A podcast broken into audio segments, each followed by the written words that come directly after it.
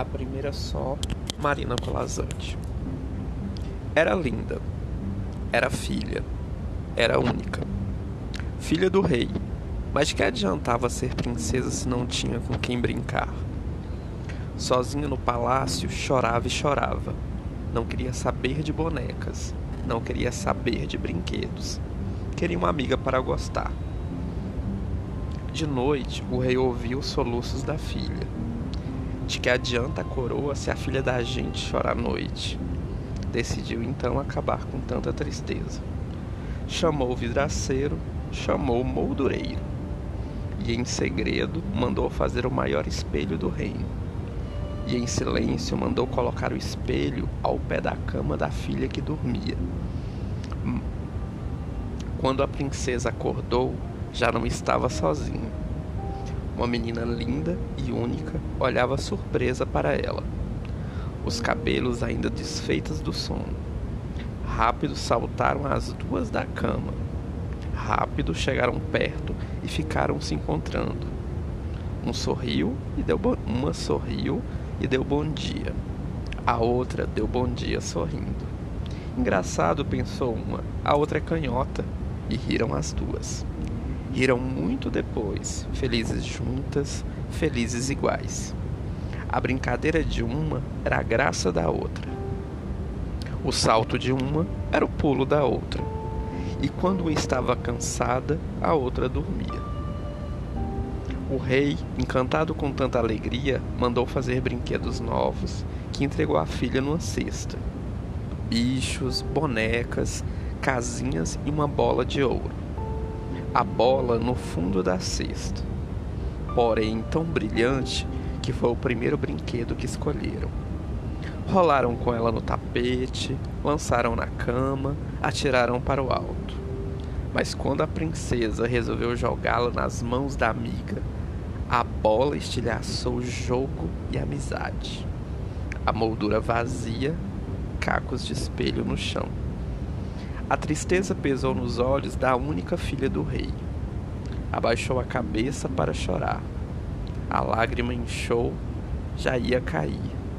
Quando a princesa viu o rosto que tanto amava. Não só um rosto de amiga, mas tantos rostos de tantas amigas. Não na lágrimas que logo, não na lágrima que logo caiu, mas nos cacos todos que cobriram o chão. Engraçado, são canhotas, pensou. E riram. Riram por algum tempo depois. Era diferente brincar com tantas amigas. Agora podia escolher. Um dia escolheu uma e logo se cansou. No dia seguinte, preferiu outra e esqueceu dela em seguida. Depois outra e mais outra, até achar que todas eram poucas. Então pegou uma jogou contra a parede e fez duas. Cansou de duas, pisou no sapato e fez quatro. Não achou mais graça nas quatro, quebrou com o martelo e fez oito. Irritou-se com oito, partiu com a pedra e fez doze. Mas duas eram menores do que uma, quatro menores do que duas, oito menores do que quatro, doze menores do que oito menores, cada vez menores. Tão menores que não cabiam em si, pedaços de amigas com as quais não podia brincar. Um olho, um sorriso, um lado do nariz. Depois, nem isso. Pó brilhante de amigas espalhadas pelo chão. Sozinha, outra vez, a filha do rei. Chorava? Não sei. Não queria saber das bonecas não queria saber dos brinquedos. Saiu do palácio e foi correr no jardim para cansar a tristeza. Correu, correu e a tristeza continuava com ela. Correu pelo bosque, correu pelo prado e parou à beira do lago. No reflexo da água, a amiga esperava por ela. Mas a princesa não queria mais uma única amiga.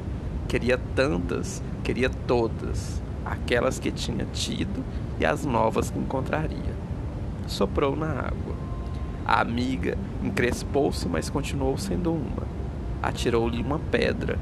A amiga abriu-se em círculos, mas continuou sendo uma. Então a linda filha do rei atirou-se na água de braços abertos, estilhaçando o espelho com tantos cacos, com tantas amigas que foram afundando com ela, sumindo nas pequenas ondas em que o lago arrumava a sua superfície.